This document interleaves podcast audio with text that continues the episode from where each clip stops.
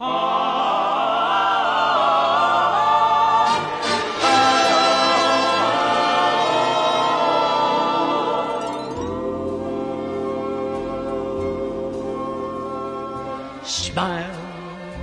though your heart is aching. Smile, even though it's breaking. When there are clouds in the sky, you'll get by if you smile. Through your fear and sorrow. Podcast vai começando, minha gente. E hoje vamos falar sobre o filme do Joker, o Bobo, palhaço, Bobo, o palhaço Joker, o príncipe dos ladrões do crime de Gotham, o. Não sei mais qual de nomes dele. Que pra mim, na verdade, depois eu falo qual é o nome que eu acho desse filme. Meu nome é Marcelo Soares e para falar sobre isso comigo aqui está aqui, finalmente, depois de um longo inverno, para delírio de muitos fãs do Areva, o senhor Luiz Modeste. Quero um charuto, meu filho. É Havano. Modéstia à parte. Demorou 10 segundos pra vir a piada. Tá aqui também o nosso querido, já parceiro também de outros podcasts, o senhor Cliff. Minha filha, vem cá. Oh, meu Deus. É tudo Feira da Fruta. E também o nosso, que já participou aqui de outros podcasts, também nosso parceiro, nosso amigo também, o senhor Wendel. Eu vou comer a tia do Batman! Já percebe-se que aquela pergunta que a gente fosse fazer no final do programa, né, de qual o melhor Coringa, né, a gente já tem resposta, né? Dúvida em algum momento isso. Não, acho que não existe dúvida quanto a isso, né? O mundo, o mundo se divide entre quem acha o César Romero o melhor Coringa e quem está errado. Exatamente. Não, a minha única dúvida é se há um novo Coringa depois do Heath Ledger. Eu ainda não tenho muita certeza disso, não. Eu acho que numa briga e o bingo, o bingo ganha. O Bingo que ganha. o Bingo ganha. Crush com certeza ganha. Ah, ele tem o Side Show Bob junto. né? Tem o, Pois o It e a Coisa também, bota junto também, né? Fica todos os palhaços duelando. Patati patatá, né? Só pra quem é do sul vai lembrar do Palhaços das Traças. Mas isso é só muito específico. É, realmente, eu só lembro desastrados das falas do Chaves, que ele falava eh, alguma coisa parecida. Traças era um programa de TV que, era passar, que passava aqui no sul no lugar da Xuxa. Mas bem, a gente tá falando aqui do filme do Coringa, que estreou aí com o seu Joaquim, ou Fênix Negra, ou Fênix, depende da, da forma que você quiser. Que aí já arrebatando bilheterias, já ficando aí primeiro nos, nos lugares aí, resto do mundo, fazendo polêmicas. Então a gente resolveu falar, né? Porque assim, depois de umas duas semanas, precisa de mais um podcast pra falar sobre, né? Então ninguém, ninguém falou sobre o filme ainda, né? Então a gente tá aqui pra falar sobre o, o Coringa também, que na verdade, para mim, o filme devia se chamar O Pierrot, porque tá quase um Pierrot. Mas eu queria começar, panorama geral, assim, do que vocês acharam, se vocês curtiram o filme, vocês não curtiram. Antes de mais nada, é spoiler free isso aqui, né? Pronto. Então, É, se, totalmente. então, se alguém tá assistindo e não assistiu o filme ainda, pelo amor de Deus, cai fora daqui, ô pentelho. Começar com o senhor Modesto, começar então pra ele dar sua opinião, que a gente já teve umas discussões caloradas no Telegram e eu queria que o Modesto começasse. Não vamos simplesmente fazer um Ctrl-C, Ctrl-V das conversas no Telegram, mas eu achei o filme, primeiro, do caralho. Achei fodástico. Acho que tem muito exagero com essa parte de que falam de incel, de violência e não sei o que. A gente vai destrinchar isso um pouco mais pra frente, mas acho que tem um exagero do caralho. É só um bom filme. Um bom filme não, um ótimo filme. Que o Marcelo tem agora comentado, falar dessa heresia de que ele podia ser qualquer nome, Pierrot, ou um bate-bola. Bate- É, bate-bola é carioca. Então, os cariocas vão entender. Mas assim, ele não. Eu acho que ele tem um papel ali, sim, como Coringa, assim, se for pensar numa mitologia nova do Batman. Aí que tá. Muita gente torceu o nariz só porque esse Coringa não é um cara que caiu no ácido e virou o loucão do Jack Nicholson. Ou que ninguém sabe como foi também a, a origem do personagem do Heath Ledger, apesar de todo mundo falar, meu Deus, esse Coringa não é o Coringa, aquele do Heath Ledger é. Mas ele também não tem uma história desenvolvida como a do Coringa dos quadrinhos. Eu acho que é uma roupagem nova, é uma interpretação nova que eu particularmente gostei. E se for falar de violência, filme, for colocar dessa forma, não sairia Clube da Luta. Gosto pra caralho, então Curti o filme. Tá, tá, tá bem uma corrente de gente que tá detestando, uma corrente de gente que tá adorando. Eu tô mais ou menos no meio do caminho. Ele é um filme interessante, a violência não me incomodou. Embora algumas horas eu fiquei, ei caralho, mas não me incomodou muito assim. Esteticamente é de uma beleza incrível, toda a parte técnica do filme é maravilhosa. Eu tenho só algumas ressalvas em relação à mensagem que o filme se propôs a passar, que eu acho que ele, ele levanta algumas questões que ele não consegue necessariamente responder. Também fiquei um pouquinho cabreiro com o final do filme, de uma parte lá do Coringa ser erguido na multidão e tal, tal, tal. Embora eu tenha ouvido umas interpretações assim que que talvez façam sentido para tirar um pouco do meu desgosto em relação ao filme. No geral, não é uma obra-prima, não é o melhor filme do ano, não é o melhor filme da história, mas também não é uma bosta fumegante. É um filme legal pra cacete, vale a pena você você assistir. Se você é mais sensível com algumas coisas, aí esteja avisado, né? Não vá assistir Pulp Fiction. Não assista Cães de Aluguel. Quem vai perder a pessoa que não vai ver. Mas aí eu acho até relativo porque tem gente que, que é sensível, mas vai no hype, né? Aí acaba indo ver as coisas pelo hype e acaba não se pensando nisso, né? Se você que está ouvindo agora é sensível, se você não conseguiu assistir Paixão de Cristo do Mel Gibson, Pô, isso é foda também, cara. mais violento. Teve senhorzinho morrendo do coração assistindo Paixão de Cristo, olha. Ei, oh, teve gente morrendo do coração vendo o jogo do Atlético. Tem gente morrendo do coração vendo novela. tem gente. Vamos ser positivos, tem gente morrendo do coração fazendo sexo. Exato. é uma maneira de morrer do coração. É. Porra. Hoje vi uma matéria aí dizendo que é o melhor filme baseado em quadrinhos de todos os tempos. Ah, meu irmão, vai se lascar, não é o melhor filme nem na DC. É bacana, é interessante, realmente, como os meninos já estavam falando, tem uma estética fabulosa. Cara, o cara fez um negócio tão legal que ele só basta botar a fumaça do Coringa fumando para criar um universo completamente à parte. É muito bom isso daí. Que já choveu molhado falar da interpretação do River. River oh, esse era o irmão dele, não, perdão. Não, não. River Phoenix. Não, foi o que eu disse. É, o River era o irmão. É, enfim, eu acho que chover no molhado, falando da interpretação do Joaquim Fênix. O cara é um monstro em tela. Eu já gostava do trabalho dele em diversos outros filmes anteriores, mas, putz, grila, eu nunca vi nada parecido com o que ele fez nesse. Sensacional mesmo. A entrega do cara é uma coisa sensacional. Quanto ao filme em si, eu também não achei essas grandes oitavas maravilhas do mundo, não. Não é nada disso. Também não é por os motivos que a galera anda dizendo por aí, violento demais, papapá. Patati patatá, esse é outro pagaço, desculpa aí. Sim. O Tarantino, em meia hora, tem mais violência do que esse filme em duas horas e alguma coisinha. Não tem essa história aí. John Wick mata muito mais gente que o filme.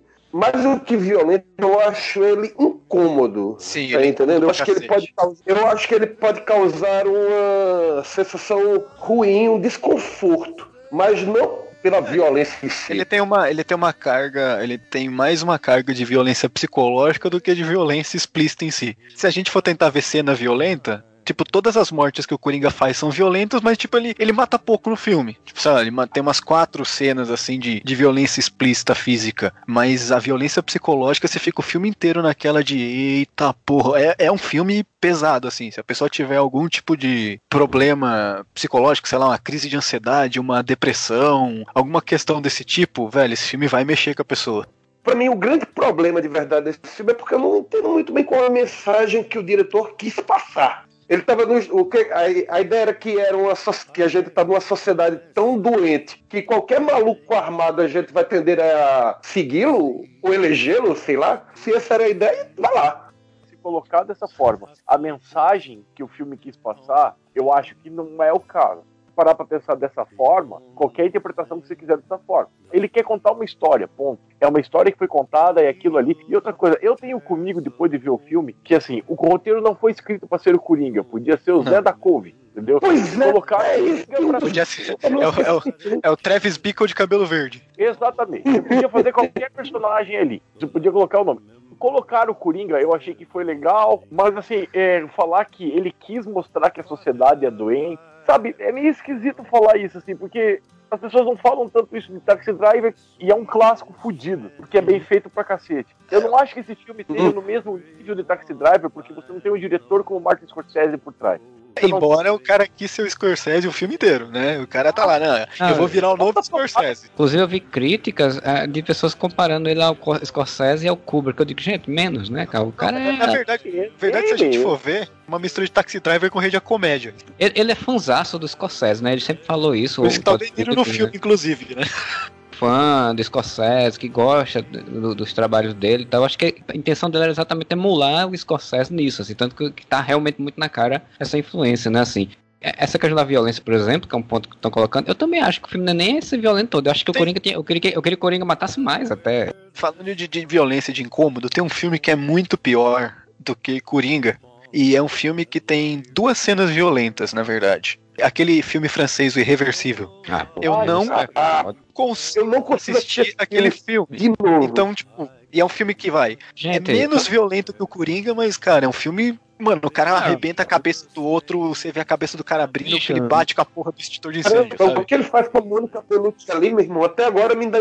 Putz, grila, me dá Tipo, arrepios quando eu lembro eu, daquilo. eu entendo quem fala da questão da violência, mas, porra, é uma violência que você vê em qualquer filme. Tipo, você vai ver um filme do Tarantino, você vê violência pior. Você vai ver um filme Mas de ação, um pouco mais que você vê violência pior. Mas até na parte de violência psicológica, a parte que vocês estavam falando, se eu for parar pra pensar agora, acho que o último filme que me causou uma impressão tão ruim quanto nesse aspecto foi Assassinos por Natureza. E olha quanto tempo tem esse filme. Pois é, tem quase, tem quase 30 anos. Sim, e é um filme que incomoda até hoje, se você assistir dessa, sabe? Ele é incômodo, ele é incômodo pra cacete. O Eu, eu Coringa, acho que eu não vi esse incômodo todo que todo mundo. O que as pessoas têm reclamado muito, que o Marcelo começou a falar no chat, foi o seguinte: a glamorização do. Só que eu não vejo Sim. essa glamorização quando você coloca o personagem o tempo inteiro como um filho da puta, é louco, sabe? Não- ele não tem nenhum momento de redenção do Coringa. Cena Esse- final, que todo mundo coloca como uma é a minha ressalva com o final. pra mim é uma, é uma loucura dele. Essa é a interpretação que eu levei um também.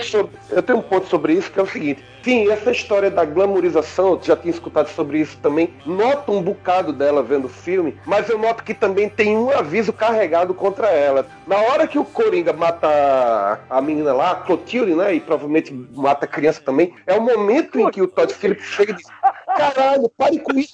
Você Clotilde, eu não que o dela era. É, dominó. Né? É, é verdade, era a Dominó, mas enfim, eu acho que o nome dela no filme era esse. Anyway, não importa. O ponto é, quando ele mata aquela mulher, quando ele mata a menina e provavelmente vai matar o filhinho dela também, que tá lá no quarto ao lado, é o momento que o Todd Phillips chega pra lá e diz: Caralho, olha o que vocês estão fazendo. Vocês estão gostando desse cara, mas esse cara é um monstro. Ao contrário de todas as outras crimes que o Coringa comete no filme, sempre os outros têm algum tipo de justificativa. Tipo, pô, aqueles caras do metrô eram os três filhos da puta, tinha mais que morrer mesmo. Falando assim, tipo, a linguagem corrente, por assim dizer, né? Tinha mais que morrer mesmo. Aí esse apresentador, é um baita filho da puta, tinha que morrer também e tal. Esse cara aqui, esse trapaceou ele, vendeu uma arma que fez ele, custou o emprego dele, morrer também. Enfim, são todas mortes que você pode dizer, pô, isso é justiça. No caso da menina, não. No caso foi por pura monstruosidade. Ela só tinha afinado pra ele em uma ocasião. Mesmo toda aquela história que ele viveu com ela foi toda na mente dela. Ou seja, ali é o único momento que você chega pro público e diz: Cara, não gostem desse sujeito. Esse sujeito é um monstro, é um filho da puta. Agora a questão é: será que isso foi o bastante? Pra tirar qualquer possibilidade do público realmente gostar do sujeito, ou fazer como aquele incel dias atrás, idiota, que diz: Olha, esse aqui é o creme de creme do filme de super-herói. Alguém viu essa história, não? É a única vez que o- ele dá o aviso: esse cara é um monstro. A minha questão com, com esse filme, que, é, que, que eu tive, a gente ficou debatendo lá no grupo lá do Areva, é porque assim, assim, ele personagem ele não é uma boa pessoa, mas ela não é tão demonstrada assim que ele não é uma boa pessoa de- no início do filme, sabe? Ele mostra ele tendo empatia com crianças, mostra ele tentando ser uma boa pessoa e as pessoas impedindo ele de ser, né? É o patrão, é o amigo dele que fulera com ele, apresentador de TV, são sempre pessoas que pessoas externas tentando impedir ele de ser uma boa pessoa. Por isso que eu sempre falo que esse filme não é o Coringa, porque isso, porque o Coringa ele teria que ter desde o início, você vê desde o início mesmo que ele já quer fazer as coisas por maldade, não porque a- as pessoas bateram nele ou porque A piada mortal não existiu, então. Exato, esse é o ponto. Na Piada Mortal ele era exatamente isso, era um fracassado que devido a um monte de problemas vai lá, a esposa dele morre com o filho dele, ele vive na miséria praticamente, agido a entrar numa situação criminosa lá, ou seja, era um cara bom até que um dia ruim, né, que é a, é a grande fala de A Piada Mortal, um dia ruim fez aquilo com ele. A Piada Mortal tem duas coisas. O Coringa, em um momento da Piada Mortal, ele diz: Bem, é assim que eu, eu me lembro. Não sei se é bem assim, mas se for para ter um passado, eu prefiro que seja de múltipla escolha. Ele dá a entender que pode não ter sido assim- daquele jeito e que o que ele está, o que está sendo colocado é a forma como ele vê para ele se colocar como uma vítima. Um ponto. O segundo ponto é que, ok, se for essa- esse passado de fato, é esse passado real, só que a Piada Mortal ela tem tanto o Gordon quanto o Batman para dar contrapontos a ele, né? E esse filme ele não tem. Então esse filme, as ações dele, a gente só se vê pelo ponto de vista dele. E assim, não é que assim o filme tinha que dizer, olha, declaradamente, olha, esse personagem é ruim. Mas eu acho assim que falta um pouco desse contraponto que auxiliaria a ficar menos essa polêmica, sabe? Menos esse, esse ar em torno, É, sabe? Assim. tem- Porque, por exemplo, o, o caso da mulher, da menina, ok, a gente deduz que ele matou, a gente não vê ele matando, não vê ele matando a criança, sabe? É uma dedução, aí, sabe? Eu achei meio covarde, sabe? Não, não, não- explicitar isso, porque no final do filme explicita que ele matou a psicóloga, mas ali não explicita, sabe? Essas coisinhas, esses detalhes que são as minhas ressalvas em relação ao filme. Que, assim, eu gostei muito dele, assim, eu- até alguém me comentou que eu, que eu, tava reclamando do filme, né? Que eu reclamei bastante no, no Facebook, to- nas redes sociais aí do filme, nesses, nessas ressalvas que eu tenho. Um amigo meu fez, ah, mas você deu uma nota boa a ele. Eu digo, sim, mas é, é o contraponto. Assim, o filme é tão.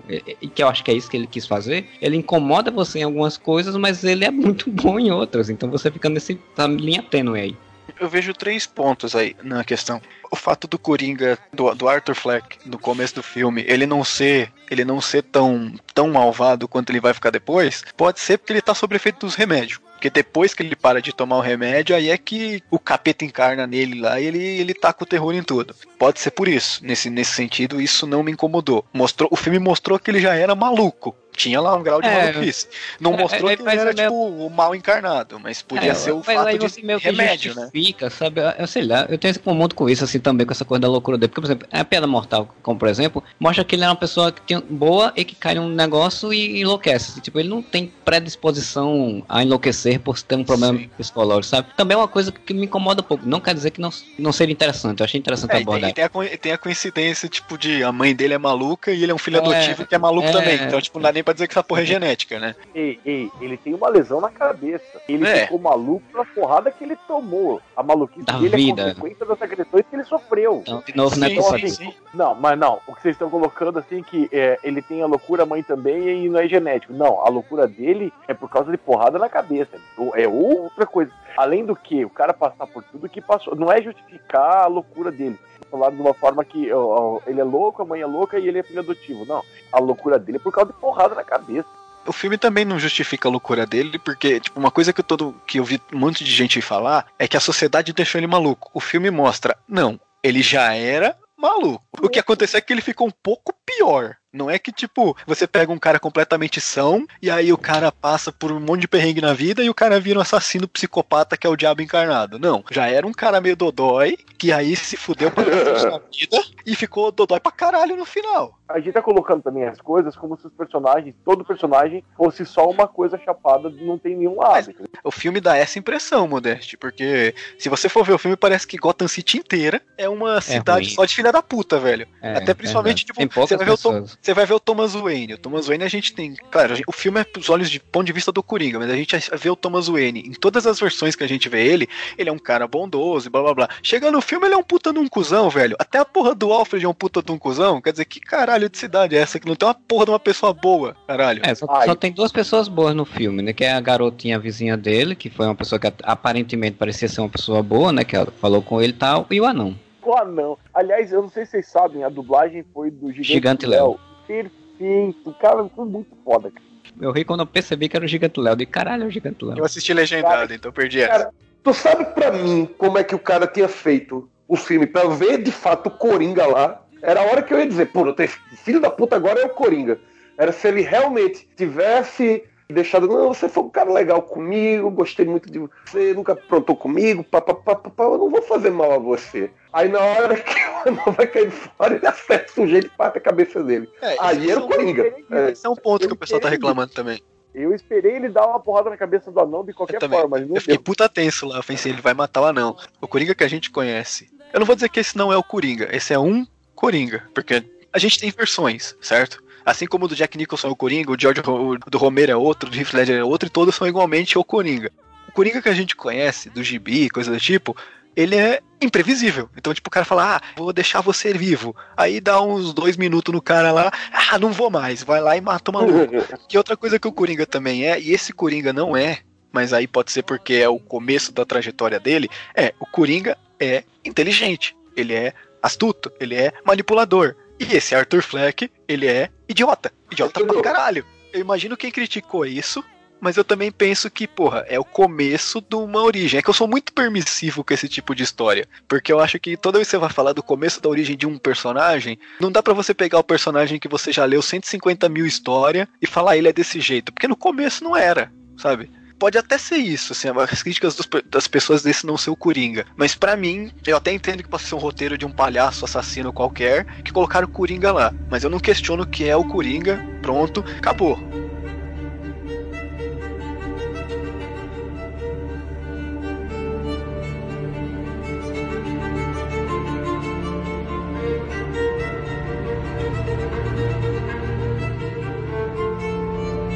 a questão da doença mental dele, um apontamento interessante por uma das mensagens que, teoricamente, né? Porque assim, você só vai saber de fato qual é a mensagem do filme se você conversar com Joaquim Todd Phoenix e, e, e, Todd Phillips e o outro roteirista que esqueci, esqueci o nome. Porque. Isso. Aí eles vão dizer, não, a gente pensou essa mensagem. Aí você vai saber de fato qual foi a mensagem. Mas é, também até isso eu acho meio ruim, porque diretor e roteirista não tem que estar explicando o filme, não. Mas. Exato, é, concordo é. plenamente. O que importa é o filme que você fez na sua mente. O resto é. dane-se. Uma das possíveis mensagens que algumas pessoas estão levantando, inclusive, para defender o filme, das polêmicas, é de que essa coisa deles, deles não ser uma pessoa, uma pessoa normal, normal entre aspas, né? Mas uma pessoa normal que sofre um problema e aí vira um louco, ele já tem uma pessoa com problemas mentais e aí virar aquilo que ele vira, é exatamente como se fosse uma, uma alerta social para que as pessoas, que, da falta de cuidados mental que a sociedade dá para as pessoas. Ele, né? ele fala isso num trecho, quando ele tá lá com a, aquela primeira assistente social lá, psicóloga, ele fala, meu, eu tô aqui falando, você tá escrevendo no seu caderninho e, tipo, você tá cagando pra mim, sabe? Ninguém escuta a gente. A minha ressalva com o filme é essa também, a mesma que o, Mar que o Marcelo tem, aparentemente. O filme ele tenta trazer algumas questões, só que ele só joga e fala: Ó, eu tô falando disso aqui, agora eu tô falando disso aqui, agora eu tô falando disso aqui. Só que, tipo, foda-se, sabe? Tipo, você dá o passe, mas não tem o cara lá pra, fa pra fazer o gol. Então, tipo, às vezes a mensagem fica meio perdida. Mas essa em questão eles explicitaram, eles falaram: Ó, eu tô aqui, você não tá me ouvindo e, porra, você tem que me ouvir porque senão vai dar merda. Desde Inception, Interstellar, as pessoas reclamam, cara, pra que que o Nolan faz o filme tão mastigadinho? Por que que tem que explicar tudo o que tá acontecendo? Agora, quando vem um filme que não explica a atividade, tudo o que está acontecendo em tela, que deixa um pouco de coisa aberta para você pensar, para você chegar ao teu raciocínio sobre a história, as pessoas estão reclamando disso também. Mas eu acho assim que depende muito também da temática, né? Por exemplo, o, o filme é. do Nolan, ele, ele tem uma outra pegada e, um, e, aborda outras questões. Assim, o filme do Coringa ele está abordando algumas questões que são questões muito problemáticas dentro do nosso mundo real, que aí acaba gerando essa, essa, esse ruído de comunicação, assim, né? De, das, é de alguns pessoas estão colocando como se fosse um documentário do Netflix. Não é, cara, é um filme, não, não é real. Não. Ele não é real, ele, é, ele é, é, o nosso mundo plausível. Isso poderia acontecer, no, isso poderia acontecer na nossa sociedade? Poderia. É o nosso mundo? Não necessariamente, mas poderia. A gente tem um bando de filha da puta com uma sociedade fodida, tem um bando de gente louca por aí que pode ter um louco desse que resolve que vai virar uma porra de um assassino psicopata. Uma amiga minha dia, dia desses até perguntou, que ela disse que não assiste, não assistiu, não, não, é, não é desse meio de, de quadrinhos nem nada. E ela perguntou qual é o problema com o Coringa se ele é uma ficção, que é exatamente isso que o, que o Modeste colocou, né? O argumento que eu coloquei em relação a ela foi de que, ok, ele não é um documentário, ele não é uma ficção, ele não tá ali pra. É, nem é a função de um filme, da arte, né? Assim, de, de querer dar noções da, da sociedade. Assim, ele tá ali pra mostrar uma história, como o Modeste falou. Só que ao mesmo tempo, eu me lembro muito do quando, tem essas coisas do Capitão Nascimento. Capitão Nascimento, por exemplo, é um personagem que falava um monte de coisas, num teor específico, que muitas pessoas passaram a utilizar na realidade para justificar certas coisas, sabe? Minha salva com esse tipo de filme é, é isso, assim, tipo, ele é uma ficção, ok, ele não tá ali para ser tratado como tratado sobre, como, sobre aqueles temas, mas ele acaba reverberando de uma forma que pode reverberar de uma forma negativa também, né? Então... E aí? Aí entra a questão Olha... do, do, do filme, do tipo, filme de incel. As pessoas são influenciáveis na mesma medida que influenciam coisas antes da gravação eu tava estudando sobre isso porque eu vou dar uma palestra sobre esse tipo de coisa. A gente sabe que a gente sofre influência das coisas. E a gente sabe que 99% das pessoas não são maluco porque jogou videogame, ou não é maluco porque viu um filme, ou não é maluco porque ouviu uma música, ou porque leu um livro, ou porque leu um gibi, ou sei lá por quê. Mas a gente também sabe que tem sempre aquele pequena parte daquelas pessoas que pode fazer alguma coisa bem fodida, justamente porque viu no videogame, porque viu no filme, por coisa do tipo. Então o que o Marcelo tá apontando, e eu também concordo nessa parte, ele não é nem desmerecendo a fala do Modesto, porque eu até concordo com ele em parte também, é, uma coisa é você deixar em aberto um filme que não necessariamente vai tocar tanto no psicológico e na alma de um mundo que é plausível que o que tá ali no Coringa poderia acontecer. A outra coisa é você, tipo, levantar questões até no, no, estilo de narrativa que alguém pode olhar e falar: Ah, ali ó, ele fez essas porra toda aí, e aí o povo ficou gostando dele aí, então eu vou, vou fazer igual porque eu sou merda igual ele e não vou ser tão merda se eu fazer que nem ele. Então, tipo, nesse tá, sentido, tá, eu acho que o filme deveria deixar deveria deixar mais nítido o que, que ele quer dizer. Mas aí que tá. Se a gente for pensar dessa forma, a gente tá colocando. Ora, clique a gente não faz mais nada, porque assim, se for pensar dessa forma, sempre vai ter o louco. Cara, você pega o Clube da Luta. O Clube da Luta teve um cara que entrou no cinema armado e atirou em todo mundo.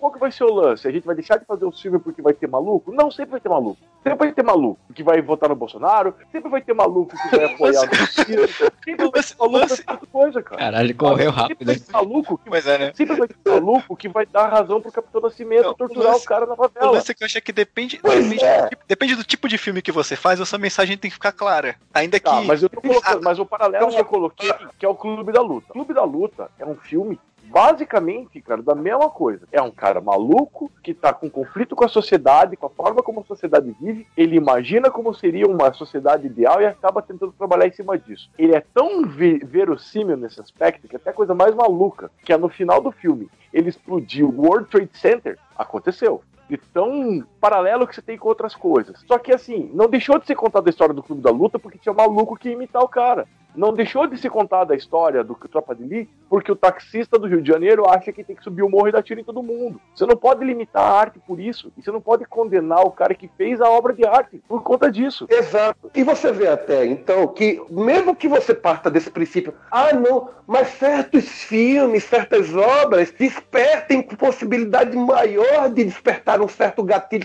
O cara que matou o John Lennon ele disse que foi inspirado em um livro chamado é, Apanhador do Campo de Centeio. Alguém já viu esse livro? Não tem nada. Pois é, não tem nada lá que instigasse absolutamente nada. A história de um adolescente lá, papá, não tem nada. O outro lá que cometeu o assassinato, aliás, cometeu não, né? Que inspirou o assassinato da Sharon Tate, né? O, como era o nome dele? Teve até o Pois é, ele disse que encontrou a inspiração para fazer toda a merda que ele fez em Helter Skelter a porra de uma música dos Beatles. Você escuta aquela música dos Beatles, você vê alguém dizendo, em qualquer maneira que você possa avaliar a música, que é para ele cometer um genocídio, isso não existe. Você girou o disco ao contrário? Pois é, ou seja, os malucos não tem essa história de tentar controlar obra de arte. Não tem essa coisa de dizer que uma obra de arte que quer seja tem que seguir um determinado tipo de valor. Não tem isso não. Não tem outra coisa de dizer que, ah, não, vamos trabalhar apenas com valores cristãos e conservadores. Meu irmão, vai se foder, não tem essa história. A gente vive, tá vivendo uma distopia que, enfim, essa é outra discussão. o ponto é o seguinte: só pra deixar você não claro, pode eu não tô dizendo que tem que proibir, tá? Nem, nem controlar, nem nada. Então. Não, não, é, é, isso, que, é isso que eu ia apontar. Assim, é, é, a gente aqui até concorda, assim, provavelmente tem pessoas realmente que falam de, ah, não, tem que censurar essas coisas e tal, que é foda que eu, que eu comentei com essa minha amiga. Eu digo, olha, ela fez, mas qual a solução? Então eu digo, não, não, não é uma solução, assim, não é censurar, eu concordo, não deve censurar, deve se impedir, o filme não devia deixar de ser feito, eu concordo. Quando ele é um filme, ele é lançado, ele está passível de análises críticas, e aí a minha análise crítica é essa, né? De que você tem que ter uma noção crítica relativa a isso. Por exemplo, o Clube da Luta é um filme que eu adoro, é um dos melhores, um dos melhores filmes para mim que eu já vi, que eu já assisti. Eu acho que o Clube da Luta ele tem todas as mesmas questões, só que ele, ele eu acho que ele tem um, um, fechamento mais interessante, porque ele mostra que o personagem, em tese, né, o, o Jack no filme, que não tem nome no caso, ele percebe isso e ele vai de encontro a perigo que é aquele personagem que é o Tyler Durden e tenta acabar com ele e encerra acabando com o personagem e assumindo tomando conta da própria vida, por mais que o atentado aconteça e tudo em si. Eu acho que ele encerra bem legal nesse sentido assim. O, o filme do Coringa como filme, ele poderia ser um pouco mais bem elaborado, mais aprofundado em certas coisas para resolver melhor certos pontos. Aí também tem a questão que a gente já elaborou, que o Todd Phillips, primeiro, o cara vem de um background inteiro de fazer comédia. Aí o cara vai ah, fazer sim. um puta de um filme de drama, você já fica meio, tá, legal, né? Vamos ver o que o cara faz. E daí o cara tenta se inspirar, tipo, no Scorsese, nessa galera dessa dos anos 70 e tal, fazendo aqueles filmes meio sujo. Só que o filho da puta não tem a habilidade desses caras. Então, tipo, o Coringa talvez fosse. o Coringa, o Coringa talvez fosse um filme muito mais cheio de conteúdo se fosse, sei lá, o filme, o Martin Scorsese fazendo essa porra desse filme, essa merda ia ser uma obra de arte do caralho, ia ser um filme que daqui a 200 anos o pessoal tá falando, assiste essa merda. Agora o Todd Phillips vai essa porra desse filme, a gente fica legal, é um filme bom, mas tem uma porrada de problema, porque o, o cara tentou fazer um negócio que ele claramente não era habilitado para fazer. Não que ele seja bom nem na praia dele, né? Porque cá entre nós. Beber no caso da hora. Tá falando esse, enfim. O Todd Phillips, inclusive, assim, eu, eu, não tem a ver com o filme, mas eu peguei um certo ranço dele, porque ele falou umas bobagens aí, falando sobre exatamente sobre comédia, né? Sobre humor, dizendo que tá, não dá para fazer mais humor porque o estudo ofende e, e tal, tal, tal, querendo meio que atacar as pessoas que, que tentam fazer, né, contraponto a ele e tal. Acho meio bobagem, o cara faz o seu filme lá e se defende de outra forma, não precisa ficar é, atacando ninguém, né? de contraponto, Marcelo, aí eu tinha um terceiro, eu tinha uma terceira colocação de uma fala que você fez lá na frente, aí depois a, a conversa mudou de rumo e eu acabei não, não, fazendo contraponto. Você falou que o filme precisava de um contraponto igual a gente teve no, no Batman, no Gordon e tal, tal, tal. Eu acho que esse filme tem no apresentador lá, no Robert De Niro. Só que tem um negócio, ele tenta falar pro Coringa, né? Na hora que o cara aparece lá e fala, velho, você tá fazendo merda, mano. Você é maluco. Olha que caralho que você tá fazendo. Só que eu acho que esse contraponto não funciona porque o Coringa só chega e fala, ah, foda-se até acho que o texto, assim, o diálogo entre eles acaba ficando muito ruidoso, sabe? Assim, porque Sim. ele tá falando isso pro Coringa, o, aí o, o Coringa começa a bater de frente, aí fica muito briguinha, sabe? Ele tipo, aparece pouco pra ser um contraponto é, de é, peso é, também. Tipo, ele fala Não, pouco, ele aparece e, pouco. E ainda tem uma outra questão ali, é o seguinte, isso pelo menos eu queria ver naquele, Coringa, naquele Coringa, que era mínima inteligência. O Coringa, qualquer Coringa que eu, tenha, que eu já tenha visto, ia ter comido vivo aquele desgraçado só conversando com ele. Enquanto isso, esse o Coringa lá do Arthur Fleck, tudo que ele faz é. O próprio Robert De Niro, o personagem lá dele, fala isso. Você já terminou com esse seu, banho de autopiedade aí? É só que ele diz: ah, não, a sociedade é ruim, as pessoas são horríveis, todos, todos não prestam. Foda-se, meu irmão, me diga uma coisa que realmente seja legal, uma coisa que realmente seja anárquica, uma coisa que vale a pena dizer: eita, pô, isso daí é o Coringa falando. Me faltou isso. Ele só faz isso, ele só faz dizer exatamente o que a gente vê no filme todo. As pessoas são mais, eu sofri, as pessoas sofrem, papapá, ninguém ajuda ninguém. Meu irmão, que isso? Cara, você podia comer esse cara vivo. Aí o que é que faz? O personagem lá do De Niro, né, diz o discurso que qualquer pessoa mais ou menos sensata diria. Irmão, pare com essa porra dessa autopiedade. E não, o que é que ele faz? Chega lá e dá um tiro na cabeça dele. Nada contra ele dar um tiro naquele filho da puta, mas ele tinha que ter desmontado o cara primeiro e depois acabado com a raça dele. Quando ele. O Arthur Fleck tá deprimido, sofrendo o tempo todo, sendo espancado verbalmente, moralmente, eh, literalmente, nada contra é, ter a ideia do filme. Na verdade, três terços do filme eu tava lá dizendo: vamos ver aqui somente pra ver esse filho da puta sofrer, porque é. parece que é só isso. É Aí... sempre, a mesma, é sempre a mesma espiral, né? É, eu perco emprego, eu tô sem dinheiro, me batem. Eu perco emprego, eu tô sem dinheiro, me batem.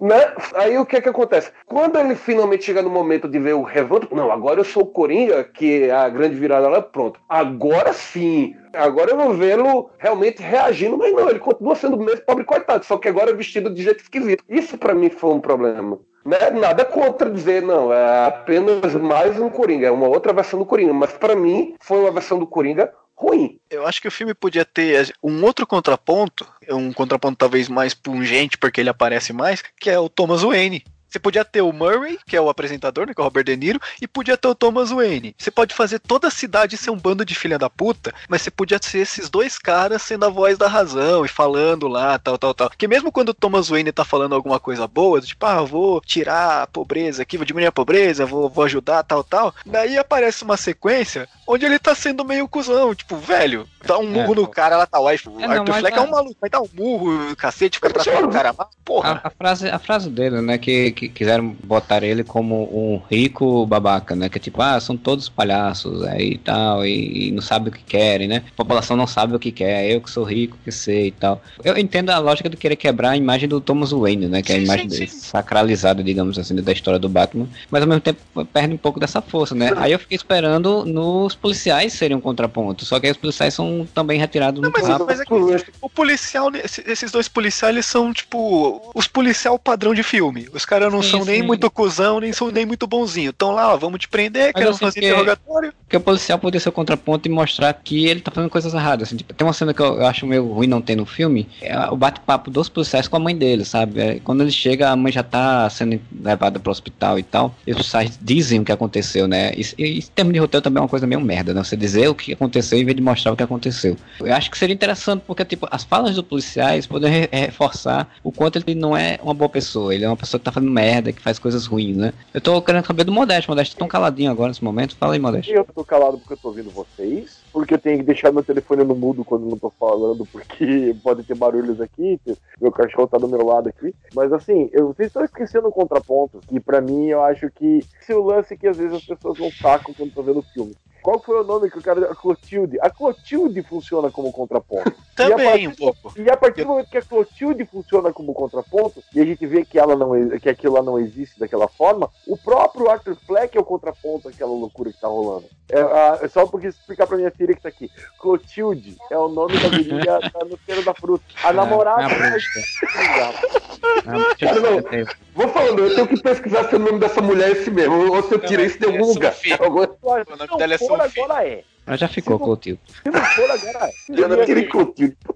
A Clotilde, é, ela funciona como esse contraponto durante o filme, e a partir do momento que você sabe que a Clotilde de verdade não tem nada daquilo, como narrativa funciona Clotilde con- é, é, esse contraponto, entendeu? E vocês estão deixando passar batido isso aí, assim, direto, sabe? Outra coisa, se for pensar em, em- em narrativas, e na- no próprio Natural Born Killer, você não tem esse contraponto à loucura do cara lá do, do Vice Donofrio. Você tem o cara que causa aquela loucura, tem o cara que faz o, o Vice Donofrio virar quem ele vira, mas você não tem esse contraponto. Você não tem. Você tem só o Sargento Rattinger, que- ele que vai forçar o cara até o limite dele. Só que a partir dali você não tem esse contraponto. tam- Você não tem um contraponto. Então eu acho assim. Precisa desse contraponto na narrativa, em toda narrativa, você precisa disso numa história, para uma história ser bem contada. Não vejo isso, cara. Eu não tenho contraponto pro Julius do, do Pulp Fiction. Você tem, são, diálogos, são posições, mas todo mundo é filha da puta. Eu acho que é esse lance no filme que as pessoas estão estranhando. Por ser um filme baseado em personagem de quadrinhos, você tem que ter aquela coisa do roteiro certinho, do roteiro escritinho, quase jornada do herói. Não. E é isso que as pessoas estão estranhando. Ah, é um filme de quadrinhos. Cara, é o mesmo estranhamento que tem aquele avô que levou o neto pra ver Ted, porque era um ursinho fofinho. Quando o pessoal fala que filme de quadrinhos também não, não é nem não é isso, né? Porque ele é inspirado num personagem que existe nos quadrinhos, mas a interpretação que faz dele é totalmente a parte do, do que tem no quadrinho. E ele basicamente só usa os nomes, né? Até a própria questão do, do, do Wayne que a gente falou aí, né? Que tipo, tem todo esse rolê dos Waynes, dele ser provavelmente filho do Thomas e ser irmão do Bruce, que é uma coisa Ah, totalmente. pelo amor de Deus, isso ficou horrível. Que- Até isso é meio confuso. Primeiro momento parece que, é- que a mãe tá, que é doideira da mãe. Mas tem uma parte do filme que ele pega um retrato da mãe e tem ali o. Ah, a você é bonita. TW. Eu, A eita! caligrafia, a caligrafia é da mãe. A caligrafia na foto é da mãe. Ela que Quem escreveu? Eu escreveu não, eu não reparei, eu não Foi reparei. Ela, é ela quem escreveu. Não Eu não reparei porque tava longe. Não, mas mesmo assim, cara, tipo, é, eu não sei se, se eu assistindo o filme teria entender que a caligrafia é dela, porque eu não lembro de ter visto a caligrafia dela em nenhum outro momento. Mas. Parece Seria um da detalhe muito Modeste, modeste olhos de águia, velho. Não é que parece enquanto a gente tá lendo as cartas da mãe. É a mesma Sim. caligrafia. A caligrafia na carta eu, eu vi. Ah, na foto eu não consegui reparar que era a mesma letra porque tava longe. Uma coisa que eu achei merda, tipo, eu achei merda, merda pra caralho mesmo. É, mano, não precisa mostrar a porra da cena do cinema do porra dos De pais do novo, Batman né? de novo, mano. Vai se fuder, cara. Ele ainda faz uma alusão à piada mortal no final, né? Que ele diz, não, eu pensei numa piada, aí mostra um framezinho rápido da, do, do Bruce Não, Wayne. Pra que tinha o Wayne naquele filme? Alguém me Não pode me dar um precisa, realmente bom motivo pra toda aquela parada com o Wayne Porque, o- porque o Batman dá dinheiro. Só pra ter Não referência era o propósito de a Thomas Wayne, ele não, não tinha nenhum, não havia absolutamente nenhum para aquela papagada. Eita, porra, será que o Coringa vai ser o irmão do Batman? Eita, porra, a, a origem do Batman está entrelaçada com a origem do Coringa ali. Pra... Caralho, eu não tinha pra que nada daquilo, meu irmão. No lugar- totalmente desnecessário. No lugar E do Thomas ainda, Wayne, ainda, podia sabe- ser o Rupert Thorne, podia ser o Roland Daggett, sabe? Exatamente nisso. Roland, é, o Rupert Thorne ou o Roland Daggett. Não ia fazer a menor diferença. Não ia transformar o Thomas Wayne, que é um personagem que, como a gente mencionou antes, sempre foi um personagem nobre, por assim dizer, de caráter. Não tinha para que transformar ele num cuzão. Não vi qual era o propósito daquilo. E ainda por cima, o filme, do jeito que ele fez, foi feito, ele tira uma possibilidade, né, que é uma possibilidade que certamente todo mundo pensou nisso em algum momento, de algum dia você poder juntar aquele personagem com o Batman em algum momento. Só que agora tem os dois quase 30 anos de diferença de um para o outro. Mas Não é, detalhe, é, né? é de menos. E se o Arthur Fleck tem 20 anos e ficou daquele jeito porque a vida detonou ele? Vocês estavam falando de coisa que vocês acharam desnecessária. A única coisa que eu achei extremamente desnecessário é de novo mostrar a morte dos pais do. Bruce Ah. Wayne. Para, não precisa. Que eu acho muito idiota. E eu acho idiota no conceito. Fazia sentido nos anos 30 e até nos anos 80, mas depois ficou um puta conceito imbecil. Você é a porra da família mais rica do caralho da cidade mais perigosa que existe nesse planeta. Vamos no cinema? Vamos! Quando? Ah, vamos hoje que tá tendo manifestação! Porra! Vai pro Vamos caralho, sair por aquele porra, beco mano. escuro onde não tem ninguém que possa nos proteger. Ele estava fugindo da manifestação do Cara, mas Opa, assim- olha aí, ó. eles irem pelo beco pra fugir. Mas não vai no cinema no dia de manifestação, cacete. Não, não nem no cinema que fica no pior bairro. Isso foi, foi meio zoado. E o Guga Noblar, que resolveu passear com o filho vestido de azul e vermelho no dia da manifestação do, do Orgulho Gado. Que ele é idiota, ele é imbecil. Porque ele tava É querendo criar o. Batman, né?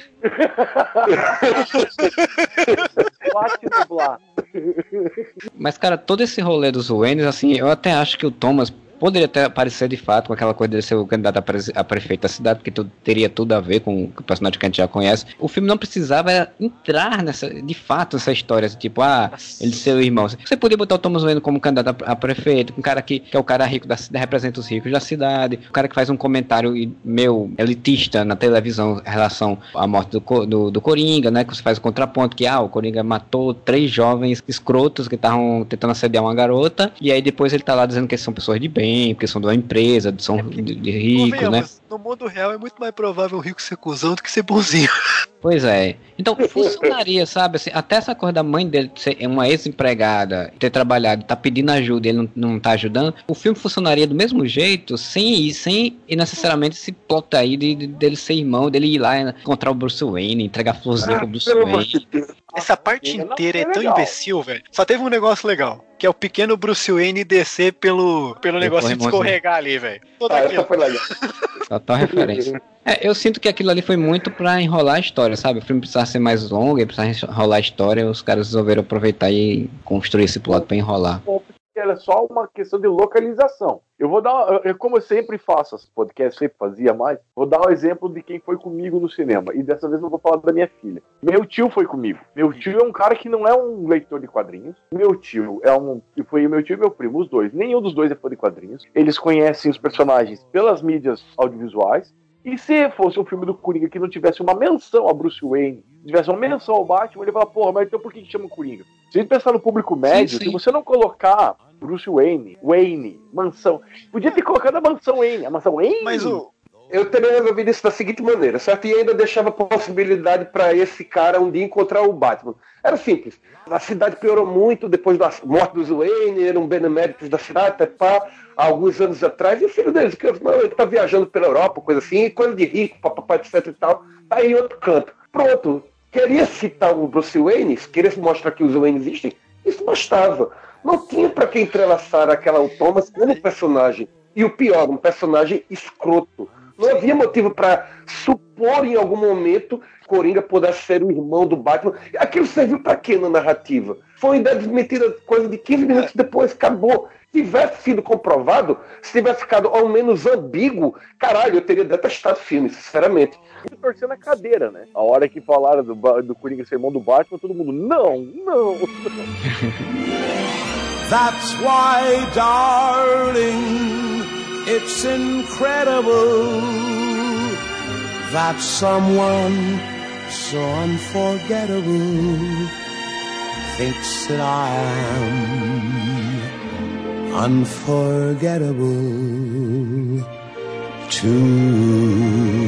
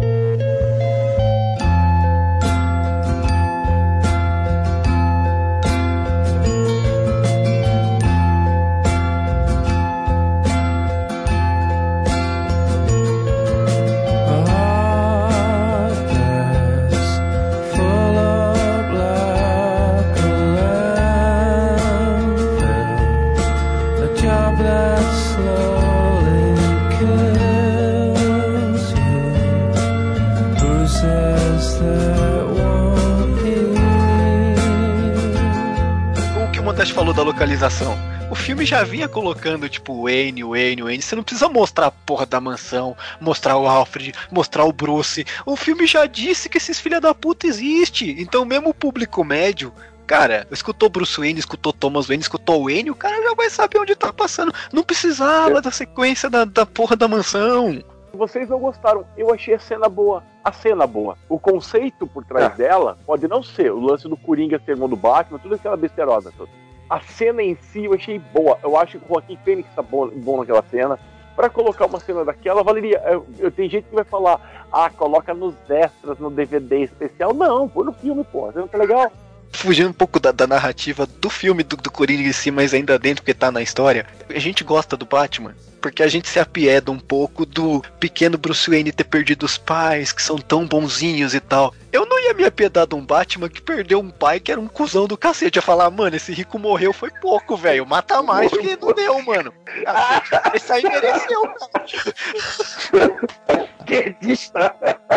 Vai pra Gota, não vai pra Cuba. Olá, Bolsominions! Eu sou o Coringa Petista! Haha! hey, Bolsominions! Você está em choque! Uau! É o ponto do, do que o filme meio que coloca, né? Tipo, ele, ele morre por, por culpa dele mesmo, da elite que ele representa, né? E é outra coisa que o, o, roteiro não deixa muito claro. Aparentemente, só deu esse motim todo, esse fuzuê do cacete, porque ele foi lá e falou: Ah, esses caras são tudo palhaço. E aí, depois é. que o Thomas Wayne fala isso, o povo fica puto. Quer dizer, tudo aquilo que aconteceu ainda foi culpa dele e ele não morreu porque ele foi idiota. Ô, oh, pera lá, vamos lá. Vamos, vamos, vamos, outro contra, vamos fazer contrapontos com a vida real. Collor fala. Eu não lembro como Collor falava. Próximo dia vamos sair todo mundo de verde e amarelo. A consequência foi o quê? Todo mundo Pô, de preto. preto. Cara, as pessoas funcionam dessa forma, cara. O Bolsonaro fala as paradas lá, do, do, do que ele fala, no outro dia não tem um monte dele, não, não tem um monte de gente falando de laranja e tal. As reações são essas. A reação de, de violência é, é, meio complicado de falar com uma distância que a gente tem hoje dessa, desse tempo, mas, cara, Nova York ficou a ponto de ficar como ficou Gotham City no filme. Sim. Sim, é Nova porque York nos anos 70 Gotham assim. City é Nova York no filme, né? Claramente. Nova York nos anos 70. Mas se você pegar, cara, até o Cavaleiro das Trevas, o, o, o Gibi Cavaleiro das Trevas trata disso, assim, às vezes. Mas então o... as pessoas seguem o movimento de manada. O problema aí, Moneste, é que o roteiro não deixou muito claro qual que foi o estopim do motim. E a impressão que dá é que o estopim do motim foi a fala do Thomas. Teve lá o um negócio que tá com a greve dos lixeiros, teve uma porrada de outras coisas, mas a impressão que o filme dá no roteiro é que, ó, tava ruim, mas tava lá. Aí o cara foi lá e falou que todo mundo é palhaço, o povo ficou puto e foi pra rua talvez desenvolvido um pouco melhor essa parte de explicar o motivo no final, a fala do Thomas ia ser só esse negócio do tipo, ah, vão de verde e amarelo, não, vou de preto. Não, tipo, ah, todo mundo é palhaço, aí os palhaços saem lá e saem quebrando tudo. Como o filme é do ponto de vista do, do Arthur Fleck, né, do, do Coringa, então ele fica focado nele, essa parte da revolução fica meio que de lado, e aí quando ela explode, assim, é uma coisa meio que assim, tomado, o tamanho dela é meio tão grande assim que eu digo, eu, quando eu vi eu disse, nossa, rapaz, parece que tipo a cidade inteira tá pegando fogo e era assim mesmo, é. é. tipo, foi tão rápido isso em dois, três dias, sei lá, assim. Eu entendo, tem toda essa construção de que a cidade tá, tá numa tensão, tensão gigante já de falta de emprego, confusões, é, protestos. Só ver, o, é só ver o Equador, por exemplo. Isso, né? Isso, só Exato. ver a gente sabe que, tipo, isso acontece, né? E aí é, precisa só de uma, uma faísquinha, né? Precisa só de alguma coisa que vá fazer isso, né? Que no caso foi a, o Coringa matar os caras, é. e aí a imagem do, do, do, palhaço justiceiro vinha aos jornais, e isso começar a ganhar como símbolo de ícone das pessoas de justiça com as próprias mãos. Aí o Thomas Wayne vem falar merda. E aí todo mundo fez, filho, que merda, então vamos vestir essa máscara e vamos protestar, né? Vamos, vamos pra rua protestar, e a cidade inteira protesta. E aí de repente o Coringa mata um cara na, na TV, e aí meio que diz, ah, agora tá, tá liberado, vamos sair destruindo tudo, quebrando carro e tocando fogo ponto do filme nem é tanta manifestação, mas acho que, é. de novo, o roteiro poderia ter trabalhado um pouco melhor o motivo do porquê a manifestação começou. Porque eu não fui o único no cinema que pensou que a manifestação começou porque o Thomas Wayne foi lá e chamou todo mundo de palhaço. Porque, convenhamos, é um motivo muito imbecil pra você sair matando todo mundo, né, na, na manifestação. Porra. Já vi piores. É muito imbecil você começar uma manifestação quebrando tudo porque os caras te chamou de palhaço clímax do filme e assim, a manifestação no final, ele podia, pelo menos no roteiro, ter trabalhado a tensão crescente de um outro jeito que não seja só da crise do lixo aqui, O cara fala que todo mundo é palhaço, ah, vamos quebrar as paradas tudo. Eu também senti falta de um encerramento, sabe? Assim, o Coringa tem lá a cena eh, que é uma. Alguns apontamentos teóricos de que é uma alucinação dele, ele ser retirado do carro e, e ser colocado em- como Messias e ficar em pé dançando. Pra né? mim Algumas pessoas- ficou claro isso, Marcelo. Não, não fica. é, não. se você é uma pessoa que já conhece cinema, ou que você tem uma noção das coisas. Eu, eu vi muitas pessoas que não são tão. um público mais médio, digamos assim, né? Que não entendeu. Entendeu que ele de fato foi glorificado e que de fato as pessoas adoraram ele e levantaram, e tiraram ele do carro e penduraram ele. Por exemplo, tem uma questão que é muito sutil, fotografia, né? Assim, Tipo, quando é a alucinação Ah, dele, né? Ela e- fica mais quente, mais colorida quando são as E o outras. de câmera também, né? Ele é filmado de baixo pra cima, que é um ângulo que é tradicionalmente mostrado pra enaltecer, a trilha sonora e tal. Eu não interpretei como uma alucinação. Eu interpretei como se aquilo lá tivesse acontecido e depois ele foi preso. Mas também se alguém achar que é uma alucinação, porra, faz sentido. São bem possíveis. Eu acho que isso entra naquilo que eu tava falando antes. Não tem que ser tudo explicadinho, tati-bitati. Às vezes as pessoas têm que ter uma interpretação do filme que eles vão ver também, cara. Sabe, se, se é alucinação ou não é, pro sentido narrativo do filme, eu acho que não muda nada. Então, tanto faz pra quem acha que é, pra quem acha que não é. Realmente. Só acho assim, eu senti falta de ter. Porque depois ele é preso e depois ele já tá no, lá no, no Arkham. Conversando com a mulher e aí já acaba o filme. Assim, a manifestação não teve um encerramento, assim, não, não, não chegou pra dizer o que aconteceu, né? Tipo, continua, não continua. Enfim, mas eu, entendo que também não era o propósito, como a gente falou, né? O filme não Não, era sobre elas, era sobre ele. Esse era um receio que eu tinha. Eu falei do- da ressalva do final. Esse era um receio que eu tinha, que o filme fosse acabar no momento em que ele fosse glorificado por todo mundo. Eu até tava. Eu fui no cinema com a minha namorada, até falei do tipo, porra, só falta o filme acabar dando a impressão, né, de que ele, de que ele é o herói, de que ele é o líder da porra toda. Na hora que mostrou que ele tava preso no arco, eu falei, ah, pelo menos ele tá preso, então, tipo, o filme já tá mostrando que ele tá pagando pelas merdas que ele fez ali pelo, por ele ser um maluco psicopata. Se o filme terminasse na manifestação com ele lá em cima com o sorrisinho, mano, eu ia ficar tão puto, porque, mano, tão glorificando E aí, o cara se- errado, tá ligado? Pois é. E aí sim seria uma mensagem perigosa, hein? Pra cacete. Aí sim seria um negócio punk rock. É, que na minha sessão mesmo, quando ele foi retirado, que, que foi levantado e glorificado lá, umas 10 pessoas ainda bateram palma, gritaram. Uhul! Ah, eu vi. Na minha aconteceu também. Na minha aconteceu também. Aconteceu nesse momento, no momento em que ele saiu, se vestiu como Coringa e saiu no corredor. Todo mundo, eita, isso aí mesmo, Ah, bota pra fuder. ó, ó. Então agora vamos lá. Ah, o que que estão reclamando agora? Eu toco quando eu faço discotecagem, eu toco Gary Glitter. Rádio, quando Sim, a música do, do, do Ah, cara que foi pedófilo. cara. Aí agora tá falando, ah, não pode colocar Gary Glitter porque o Gary Glitter foi processado por pedofilia. Então não escuta The Who. Tá Ah, isso? Ah, pelo amor de Deus. Eu- olha, eu sempre, eu sempre achei que isso é uma questão bem babaca. Tipo assim, eu não vou deixar de assistir filmes de Woody Allen porque tem essa história toda sobre essa coisa sobre ele, das quais, inclusive, o sujeito já foi inocentado. Ele não vai ser menos gênio por causa disso. A obra dele não tem absolutamente nada a ver com a pessoa que o sujeito é. Exato. Sabe aquele meme? Não assista o filme do Coringa porque ele não trata da questão do índio no Brasil, porque não tem uma personagem. que- Sabe? Não, esse eu perdi. Tem outras coisas. Esse eu assim, perdi, cara. mas é engraçado. Ah, não fala da queima da Amazônia. Estão exagerando tanto, cara. Quando falam do Gary Glitter, cara, a música é boa. Não interessa o que, que o Gary Glitter fez, não fez, fez, estava pagando, fez, não pagou, não sei. Eu sei que só o Rock and Roll Part 2, pra aquela cena, ficou perfeito. A É, única a gente- música que ia estar melhor ali era a Feira da Fruta. Tirando isso, Tinha que fazer uma, redu uma redublagem sonora, né? Uma, re- uma mixagem da sonora de- dele entrando no programa do De Niro com, tocando Feira da Fruta, cara. cara, e já Fica melhor se fosse comer a tia do Batman no final. A trilha sonora do filme é incrível, cara. A trilha é maravilhosa.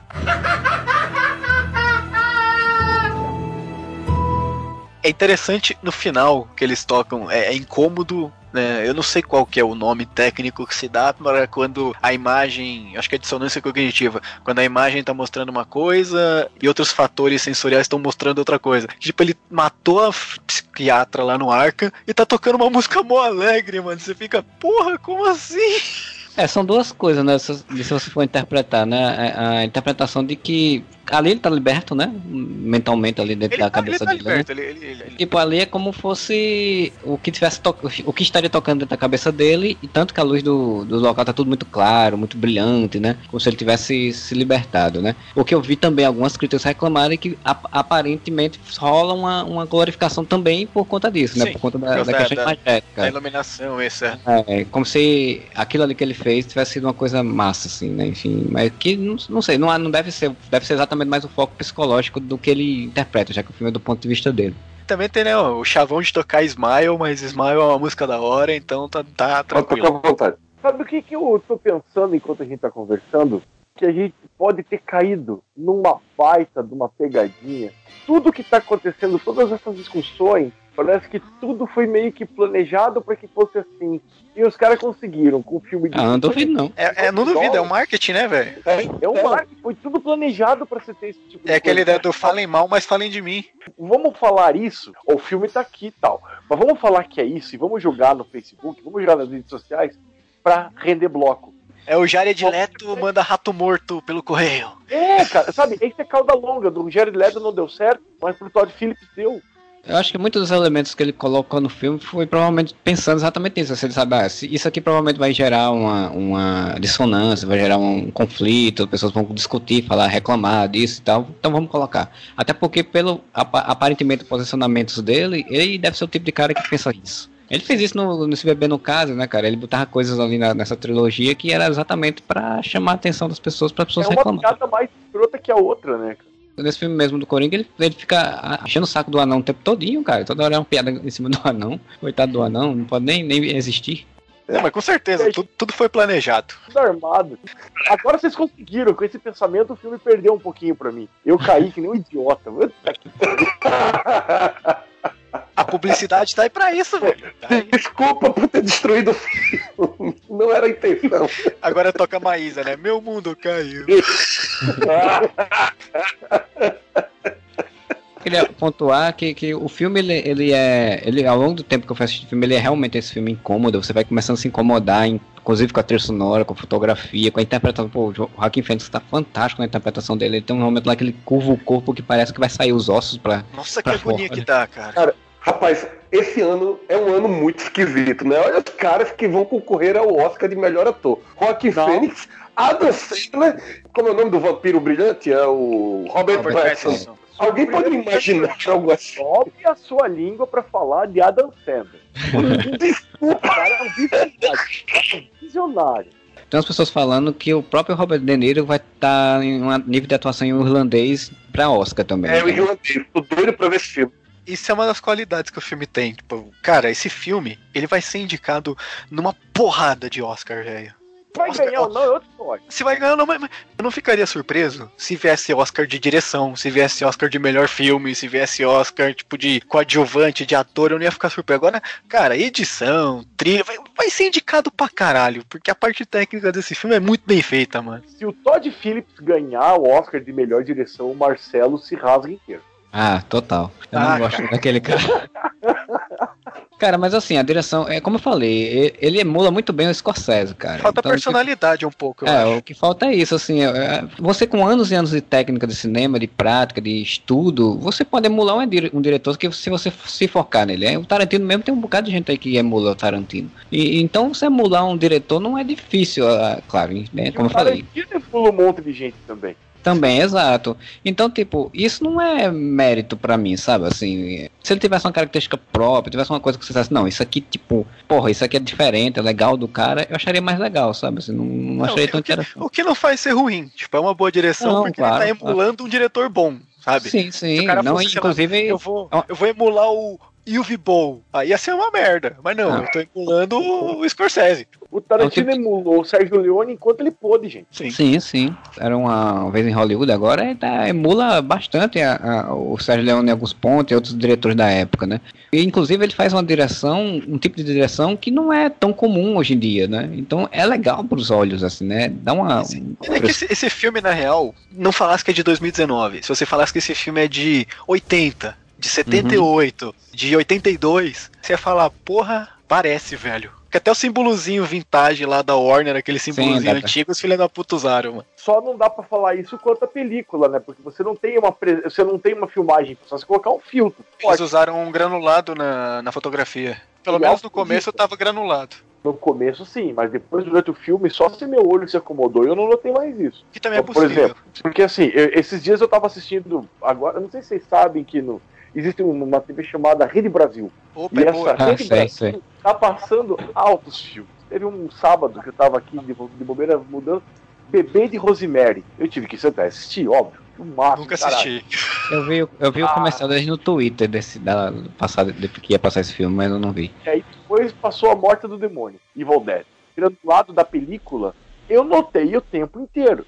Se você pegar um filme, um filme que eu gosto muito, que muita gente não gosta, que é a Prova de Morte do Tarantino, você nota a granulado. película, Ah, o adoro. todo aquele granulado da película. Inclusive aqueles cortes secos de, de navalha, que no filme Mas- eu acho um charme do cacete. Se você prestar atenção no começo, Modeste, do filme, você escuta até aquele de rolo de filme no Eu começo do Coringa. Assim que passa o logo da Warner, que começa o granulado, você, o granulado tá de um jeito como se você escutasse aquele de filme antigo, de rolo de filme antigo. Aquele filme que passaram um monte de vezes em assim. Sim, que você escuta aquele Aham. dá um- umas engasgadas. Os caras fizeram isso no Tarantino usa começo. pra cacete isso na Prova Usa de pra cacete, isso.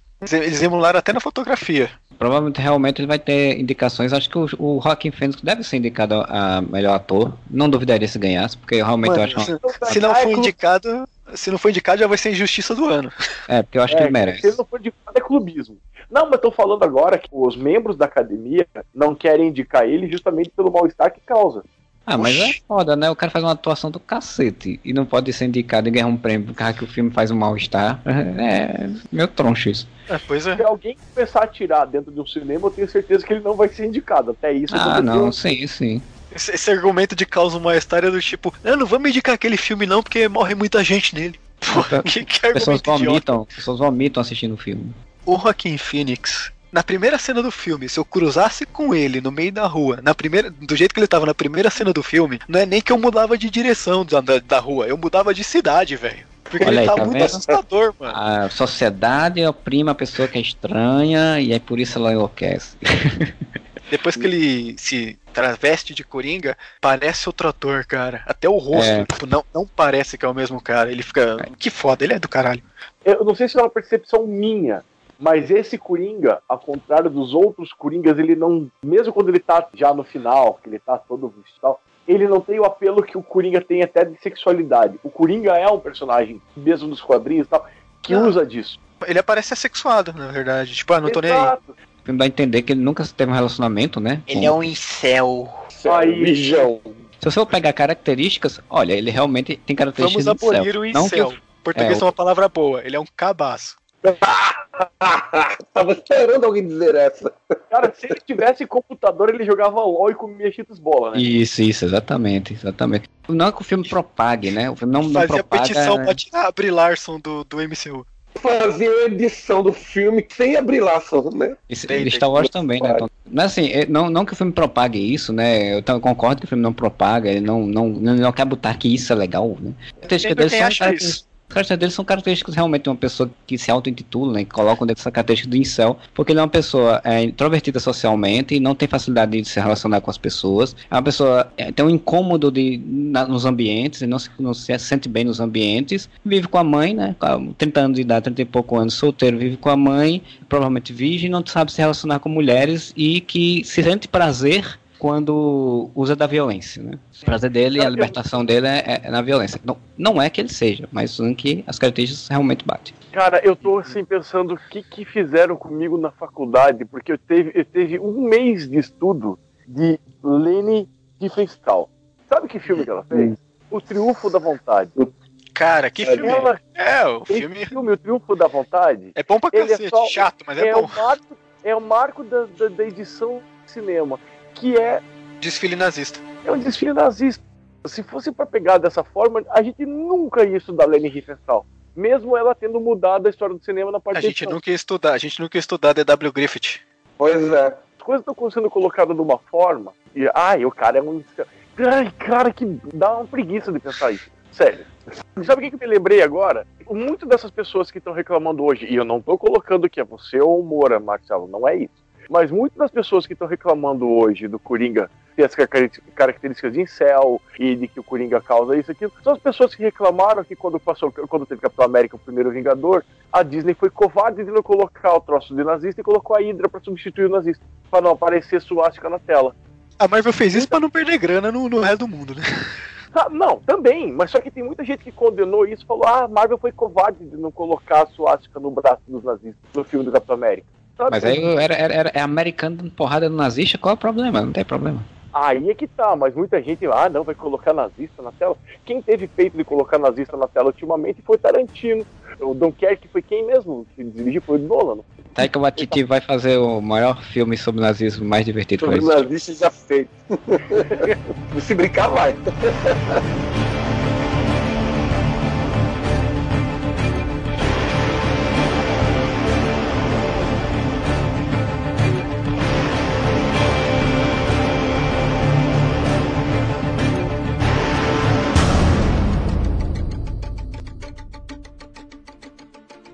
Né, Eu tive essa impressão em algumas partes do filme. Coringa do Joaquin Phoenix me lembrou o Coringa do Heath Ledger. Em alguns trechos do filme, por, por algumas atitudes e coisas do gênero, assim, eu, eu acho que um Coringa dialoga bem com o outro. Não sei se fui só eu que tive essa impressão. Sabe que eu não Eu acho que o próprio Joaquim Fênix falou sobre isso. Me parece que em uma entrevista ele não, ele não deu uma daquelas estrelas dizer, não, nem vi o filme dele para não me inspirar. Não, ele disse, eu vi, eu bispi, eu achei do caralho. Não vejo como um outro ser humano poderia emular aquilo que o Heath Ledger fez. Ou seja, ele foi atrás, ele viu, as, ele viu a fonte, ele viu o que funcionava e o que não funcionava. E sim, eu acho que dá para você encontrar paralelos entre os dois personagens, vários deles. Viu o Jared Leto? Não é feio. Cara, Jared Leto não merecia isso, velho. O cara é muito bom. Ele só deu azar de estar fazendo Coringa horroroso, um dos piores filmes feitos nos últimos anos. Sempre falo que a concepção até que é interessante, mas o desenvolvimento é muito mal feito. Se O- bem o- executado, podia dar certo, como diz É, né, aquela massa. Cara, eu vi a edição, espe- a edição estendida do, do Esquadrão Suicida, nem na edição estendida. Cacete, É. você não tem amor à vida, né? Não botaram. Você é um homem corajoso. Te admiro. Tu foi ver aquilo mesmo. Caralho. Eu vi a edição especial, pensei, vai mudar alguma coisa? Não. Eu vi a versão cortada da, da Globo e ainda achei ruim. Pois Cara, é. é- Puta, agora a gente vai desvirtuar o papo total. Falando de edição especial, eu ainda defendo a edição especial do BVS. e, Cara, a, a diferença quando você vê o, o especial e depois vê, coloca o normal pra assistir, chega a ser ridículo. É que assim, Aquela que o Ajax Pra mim, tá isso- disfarçado de coronel e conversando com a Lois Lane, né? então, ah, mas assim, John Jones. Não- não- eu peguei a assinatura do Amazon Prime do meu irmão. E no Amazon Prime tem o BVS. Ah, vou colocar pra ver aqui. A diferença é tão gritante, cara, mas é tão gritante. O filme é outro. Tem, tem uma versão do BVS que, eu- que eu acho uma diferença tão gritante também, o filme bem melhor, que é uma versão de 30 minutos que eu fiz, só que tá com um áudio desincronizado. Aí eu não, não, não, não upei ele na, na internet porque tá desincronizado o áudio. Mas 30 minutos o filme, cara. É só o Batman e acabou e o filme é bem melhor. Acho bem melhor. Você não tem que agonizar durante quase duas horas no cinema. Muito melhor. Cara, a edição especial tem três, três horas e pouco. Eu tô dizendo, é apenas um filme ruim com mais tempo. Eu quero saber da porra do Snyder Cut do filme da Liga da Justiça. Não! Vai ser ruim do mesmo jeito. Mas só pra. Aqui no podcast sobre o BVS, que a gente já fez um podcast inteiro falando mal. Vários, né? É, é, vários, sempre a gente tá voltando. Mas assim, só pra falar do, do Coringa do Jared Leto em termos de interpretação, que falando na questão da referência a Heath Ledger e tudo, cara, os momentos em que o bicho tá parado, fumando, é, já travestido de Coringa ali, esperando, por exemplo, a entrada no, no- no programa lá do Roberto Mendes, cara, é muito aterrorizador aquela sequência, sabe assim? É muito Coringa, sabe? Tem aquele Coringa psicótico mais puxado realmente pro Heath Led- do Heath Ledger, né? É, é um Coringa que você sabe que ele tá ali maquinando alguma coisa, né? Ele, ele é uma bomba, tá prestes a explodir. O cara tá Isso. sentado, fumando cigarrinho, mas você pensa, velho, ele vai pegar alguma coisa e vai tacar o caos aí, mano. Infelizmente, pra mim, esse também é o maior problema. Porque quando ele age, é sempre muito aquém do que a gente tá esperando que ele vai fazer em seguida. O que o, que o Coringa, o Coringa do quadrinho faria no programa do Murray? Matava o Murray, matava os convidados, matava a plateia inteira. Ele fez isso no Cavaleiro das Trevas. Eu juro, eu juro. das Eu não é. fazia ideia de como ele faria. Eu não faço ideia de como ele faria. Mas eu tava esperando, na hora que ele chegasse na plateia, dizer: tô aqui e tal, eu vou matar todo mundo que tá aqui nessa plateia. Eu, caralho, ele vai fazer isso. Tem algum um, um plano megalomaníaco aí que vai permitir ele fazer isso? Eu queria. É, quando ele entra e beija a psiquiatra, que é, é realmente referência ao Cavaleiro das Trevas, você pensa que ele vai ser uma coisa. Essa foi uma coisa que eu senti falta, né? Que eu achava que ele ia fazer uma coisa super catastrófica, gigante mesmo, assim. Ela atira no cara, vai pra câmera, fala uma frasezinha, a frase é cortada, e aí depois só tela de TV mostrando as repercussões. Me frustrou um pouquinho. Deixa eu só fazer, aproveitar o ensejo e fazer só um comentário. Quando eu fui assistir com meu tio, com o meu primo e com a minha filha, a gente acabou indo. A única sessão que a gente achou de pré-estreia aqui perto de casa foi uma sessão dublada. E eu achei que eu ia perder muita coisa. Mas eu quero fazer esse, nesse interim, dar meus parabéns a Hélio Ribeiro. Cara, o que esse sujeito fez na dublagem do Coringa É muito troço- é muito boa. E assim, depois eu acabei vendo no, no YouTube, tem um canal chamado Versão Dublada, que é sobre dublagem, assim, entrevista com os dubladores. O jeito que ele fez pra ir atrás do Coringa, que ele, ele ouviu o, o Joaquim Fênix, ele tentou ir atrás do que o Joaquim Fênix se baseou pra fazer o personagem. A risada dele não é uma risada simplesmente uma dublagem por cima. Cara, ele interpreta bem. Ele interpreta ali aquela risada, os trejeitos do, do Arthur Fleck. Ele faz uma interpretação brilhante. Você que tá ouvindo, tá receoso de ver uma versão dublada, vá, cara, porque a dublagem é toda bem feita. A dublagem do Robert De Niro também é outra dublagem brilhante, brilhante, brilhante. Vale muito a pena. O Rockin' Phoenix, eu assisti a versão legendada. Eu, eu, eu queria assistir a versão legendada. E poucos cinemas aqui da região estavam passando. Não por não gostar de dublagem, eu gosto, é porque eu sempre prefiro ver o legendado em um primeiro momento. Meu, o que o Rockin' Phoenix faz com a voz, ele tem pelo menos umas três ou quatro, tipo, entonações de voz diferentes. O Arthur Fleck bobão, ele tá de um jeito. Quando ele começa a ficar mais mais malvado tá de outro. Quando ele vira o Coringa, a voz dele muda. Quando ele vira o Coringa, tipo, na entrevista com o Robert De Niro, a voz dele muda de novo. E a risada dele é um negócio de arrepiar a espinha. É foda, é foda mesmo. Uma risada curiosa, diferente de todas as risadas já feitas, né? Mas é muito, muito foda mesmo. Me dava uma agonia quando ele ria e ele não conseguia parar. Ele começava a chorar e começava a tossir. Eu ficava, nossa, cara, eu começava a sentir dor no peito. Coisa das coisas que davam muita angústia, cara, porque assim, é, é, é uma doença realmente que existe, né? Você ter uma risada incontrolável em momentos principalmente de- de estresse, nervosismo inconveniência, né? Você tá se sentindo incomodado no local onde você tá, alguma coisa e tal. A pessoa rindo e você sentia como ele tava querendo chorar porque tava rindo e sabia que ia dar um problema pra ele por conta disso, né? Dá uma a dor na garganta, né? Porque ele sempre botava a mão no, pes- no pescoço como se tivesse doendo a garganta de rir, né? Porque é um, um esforço. Então, ah, eu já entendi de uma outra forma, que ele tentava se sufocar pra parar de rir. Também podia ser. É, e se, se você já riu, já gargalhou até ficar sem ar, você sabe como é que é incômodo também, né? Não é Uhum. toa que chinês usava isso como tortura, né?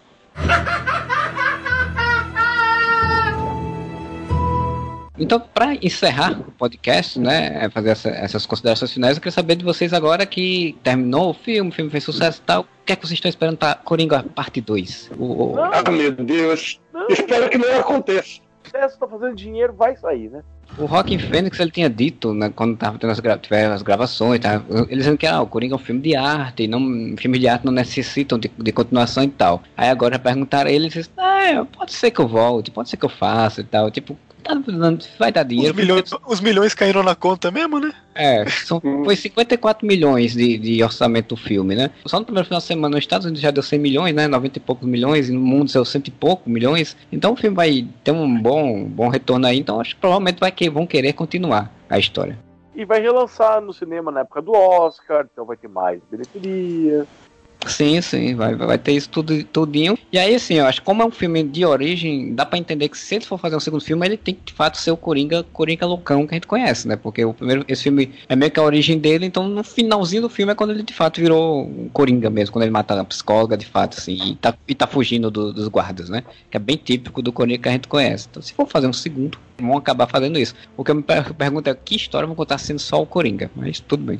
Marcelo, talvez você lembre que da última vez que a gente falou exatamente isso no podcast foi sobre o Homem de Aço e não teve o 2. Se bem que o Homem de Aço ele tinha um apontamento, né? Que ele tinha terminado com ele lá todo felizão andando de bicicleta no meio da cidade, e sorrindo e entrando na- no planeta de Ares. Disse, ah, agora vai ter o Clark Kent. Não sabe de nada, inocente. Esperando até hoje. Até hoje eu tô esperando o Clark Kent. A gente vai ter Brandon Roth de volta. A gente vai ter uns, uns cinco Kent agora. Quatro cara. super-homens agora, né? Vou te contar, tô ansioso pra ver esse troço. Ah, sim, né? Crise nas Infinitas Terras da CW, que vale mais do que o do cinema, né? Provavelmente a gente vai ter um podcast sobre isso, porque também estamos muito ansiosos. Mas e aí, você- se vocês acham que não precisa ter o filme, mas se fosse ter, o que é que vocês acham que deveria ser a história, ou que caminhos eles iam seguir? Me surpreendam, eu não tenho ideia. Eu sei, porque eu não quero pensar nisso agora. Sabe? Eu não quero um outro Coringa. Eu acho que o filme tá bom assim. É uma obra fechada. Sabe? Eu não, que, eu não quis um segundo Cassino. Cassino foi um sucesso de bilheteria. Eu não quis um segundo Os Bons Companheiros. Eu não quis o segundo Taxi Driver. Eu não quero um segundo Scarface. Sabe? Eu não quero o segundo Gladiador. Vão fazer Gladiador 2. Não sei como, mas tô fazendo. Ó Deus. Não, não, não, não, não, não sei Coringa mais, gente, por favor. Cara, eu não, eu não consigo pensar em pra qual caminho esse filme pode ir, porque ele me parece tão autocontido. Se bem que eu sei que as coisas em Hollywood funcionam na base do dinheiro. Então, tipo, se sair e fizer uma bilheteria do cacete, o que já tá fazendo, muito provavelmente eles vão pensar numa sequência. Mas é, é estranho tentar pensar em que rumo que pode ser, porque é um vilão. Tipo, você vai fazer o que no próximo filme? Vai contar, sei lá, a história dele cometendo mais atrocidades? Eu não, não, não consigo. Histórias de heróis são muito mais fáceis da gente tentar pensar numa sequência do que necessariamente uma história de um vilão, sabe? Pode ser que eles queiram cair no, na vala comum dele conhecer Arlequino, coisa do tipo, mas ia ser tão imbecil e estragar tudo que veio antes que eu nem sei, velho. A Arlequina é Margot Robbie, ela não vai se meter de novo nisso daí. Infelizmente, se fizerem, e eu acho essa uma possibilidade gritante, principalmente depois que o Joaquim Fênix disse que está aberto né, a essa possibilidade, eu acho que eles vão fazer exatamente a última coisa que deveriam fazer, que é pegar esse filme e transpô-lo para o universo dos super-heróis de alguma maneira. Eu acho que eles vão inventar uma maneira o Coringa ficou 20 e catatônico, coisa parecida, um, um lance bem o Cavaleiro das Trevas e tal. pá. De alguma maneira ele não envelheceu muito nesse meio tempo, ou então ele você vai encontrar ele todo lado de cabelão catatônico em algum lugar, barba gigantesca, se alimentando intravenoso, aí aparece o Batman do Robert E. Em algum momento, né? Jovenzinho, tá.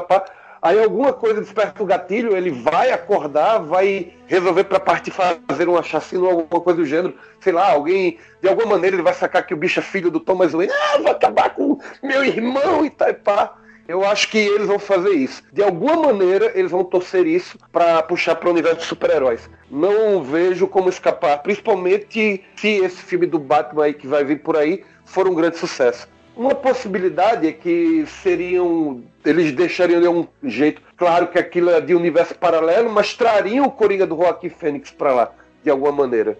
Eu acho que esse é o rumo inescapável que a coisa vai tomar.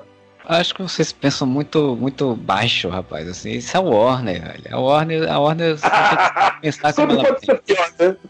É, vocês estão ligados que esse filme ele tá dentro de um selo chamado selo Dark, né? De, de, de produções, Pode- estão fazendo Lex, né? produções autocontidas, mais adultas e tal, né? Que ele- foi o que eles anunciaram isso um ano passado, ano- dois anos atrás, mais ou menos, quando anunciaram esse filme, né? Então, tipo, eu sempre brinco que o, o universo do Snyder era, né, era o universo do Murderverse, né? O universo do- do- das, das pessoas que matavam, né? Dos heróis que matam e então nem aí. Esse eu, eu chamo de Bad Verse, né? O verso do mal. Então, eles vão fazer um filme do Pinguim, aí depois vão fazer um filme do Charada, aí depois vão fazer um filme dos três juntos duelando contra, pelo controle de Gotham. No meio dessa du- deles três duelando, vai, vai, vai ser o início da chegada do Gordon como, como policial na cidade, e ele vai tentar resolver a questão com- enfrentando eles três. Casar na série Gotham de novo. Droga! A gente passou quase duas horas sem falar nisso, e aí está você. Obrigado, Marcelo. Você falou de Warner, não sei se vocês sabiam. Sabe aquele livro horroroso que a J.K. Rowling fez, que é baseado naquela peça de teatro, que é dos filhos do, do pessoal do Harry Potter? E Sim, Harry ali? Potter. Eles estão fazendo filme agora disso, cara. O Warner não tem noção mesmo, cara. Alguém não sabia que isso ia acontecer? Mas é que o livro é ruim. Cara, nem de Harry Potter gosta desse livro. É, ele é uma peça que já é uma peça que Peça foi mal, mal recepcionada, porque tinha Não, mas coisas. ela foi mal recepcionada pelos motivos errados, porque É, os sim. caras fizeram a Hermione uma interpretada por uma menina negra, aí gerou uma polêmica da porra em cima disso. Não, mas, mas eu, eu Mas- vejo que. Eu ouvi umas informações de que pessoas que são fãs do Harry Potter que reclamam da, da, da forma como o filho do Harry Potter, por exemplo, é trabalhado, sabe? Que ele é meio babaca e tal, não sei o que e tal. Eu li o livro, é, aliás, eu li, eu li a peça é razoável. Eu não, vejo uma grande diferença de qualidade, por exemplo, entre ele e a Câmara Secreta, que é pra mim o meu pior Harry Potter, mas continua sendo um Harry Potter. Eu, é, eu não vejo grandes diferenças não. Então, há uma possibilidade. Dá pra fazer, um- dá para fazer um bom filme em cima disso. Bom, dá pra se fazer um bom filme em cima de qualquer coisa, sendo um bom diretor, né? Então, tá aí. É, pois é, dá pra fazer um filme até bom de um encontro do Batman e do Superman, né? Desde que você seja um bom diretor. É, Então a gente vai chegando aí ao final do nosso podcast. né? Eu queria agradecer ao Cliff por participar. Muito obrigado pela sua presença. Aí eu que agradeço o convite e se precisar, estamos aí. Agradecer também ao Wendel, muito, muito obrigado por estar aqui. Sempre um prazer. E agradecer ao senhor Modeste também por estar aqui, agradecer, agraciando nossas pessoas com a sua presença, que assim, os fãs do Modeste é tem uma legião de fãs no Areva que estavam sentindo falta, perguntando Eu- sobre ele, então, muito Eu obrigado. queria agradecer a minha esposa que me deu carta branca hoje. minha esposa que liberou. É mais fácil negociar o Mercosul com a União Europeia. Um abraço pra ela, então.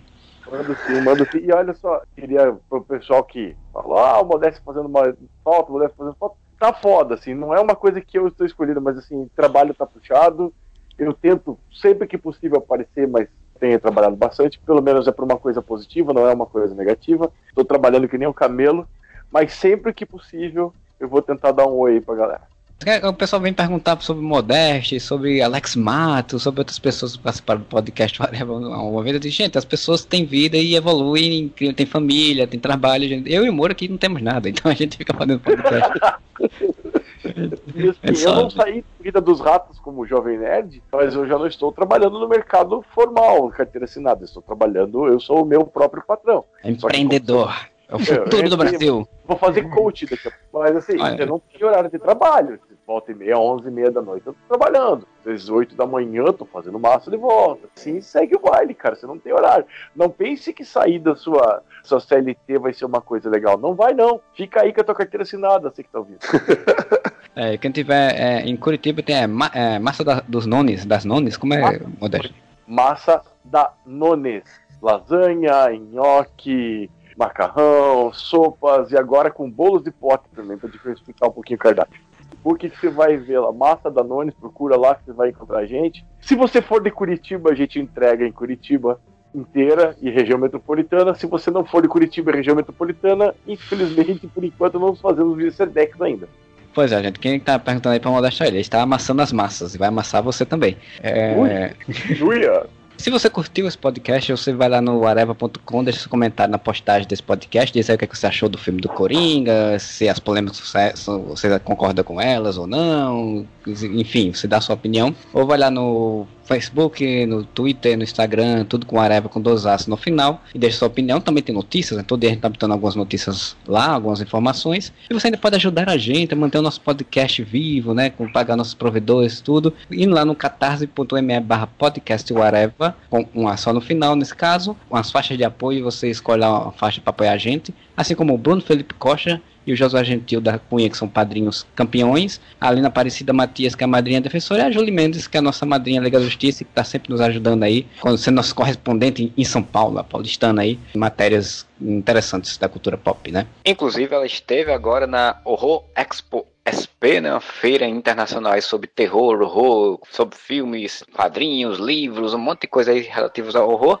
Ela teve na última sexta-feira, 18, representando o Areva lá, fazendo cobertura pro Areva. E a gente vai também ter uma cobertura aí nesse sábado e nesse domingo, porque a feira vai ter essa sexta, 18, até o dia 20 no domingo, lá no AMB, em São Paulo, né? Se você tá em São Paulo, se você quiser conferir, tem os ingressos lá, você entra no site do Horror SP, compra e vai. Acho que ainda tem ingresso, não sei dizer, mas se você não tá, confere lá nas nossas redes sociais a cobertura sobre este evento muito legal, por sinal. Também somos parceiros da VEC Editora, né? Que ela tem a parceria conosco aí. E a VEC está lá também na Horror Expo SP. Tá com as mesas com seus autores. Então vai lá na Horror Expo SP e confere também os lançamentos da Editora VEC. Ou vai lá no site da Editora VEC, ela tá com os lançamentos pré-venda. Tá inclusive com o lançamento de terror. Terror horror suspense, que é o Porém Bruxa. Vai ter lançamento no dia 29 agora lá em São Paulo, na, na livraria Martins Fontes. Também confere esse material. Dá aí um likezinho pra cultura nacional, para literatura nacional e vai, vai lá conferir os materiais da editora AVEC. Também tem um recadinho do meu livro, do meu e-book que está lá na Amazon, que é o Baltazar e o Planeta Jurássico, que é um e-book de space opera, de ficção científica. Tá lá a um preçozinho módicos aí de dois reais e cacetada, dois reais e pouquinho. Você entra lá, você compra, e depois você deixa a sua opinião sobre o que você achou, ou manda pra gente pelo e-mail, pelos nossos contatos aí, o que, é que você achou desse livro, que é o primeiro livro de um universo aí que pretendo desenvolver com outras histórias paralelas. E aí você dá um conferir lá na Amazon, dessa validação aí a gente, desce joinha aí pra gente e confere, que a gente agradece muito. A gente volta semana que vem com mais um podcast e whatever! Se você quer sorrir, é com patati. Se você quer brincar, é com patatá. Se você quer sorrir e brincar, patati patatá. Se você quer sorrir e brincar, patati patatá. Se você quer sorrir, é com patati. Se você quer brincar, é com patatá. Se você quer sorrir e brincar, patati patatá.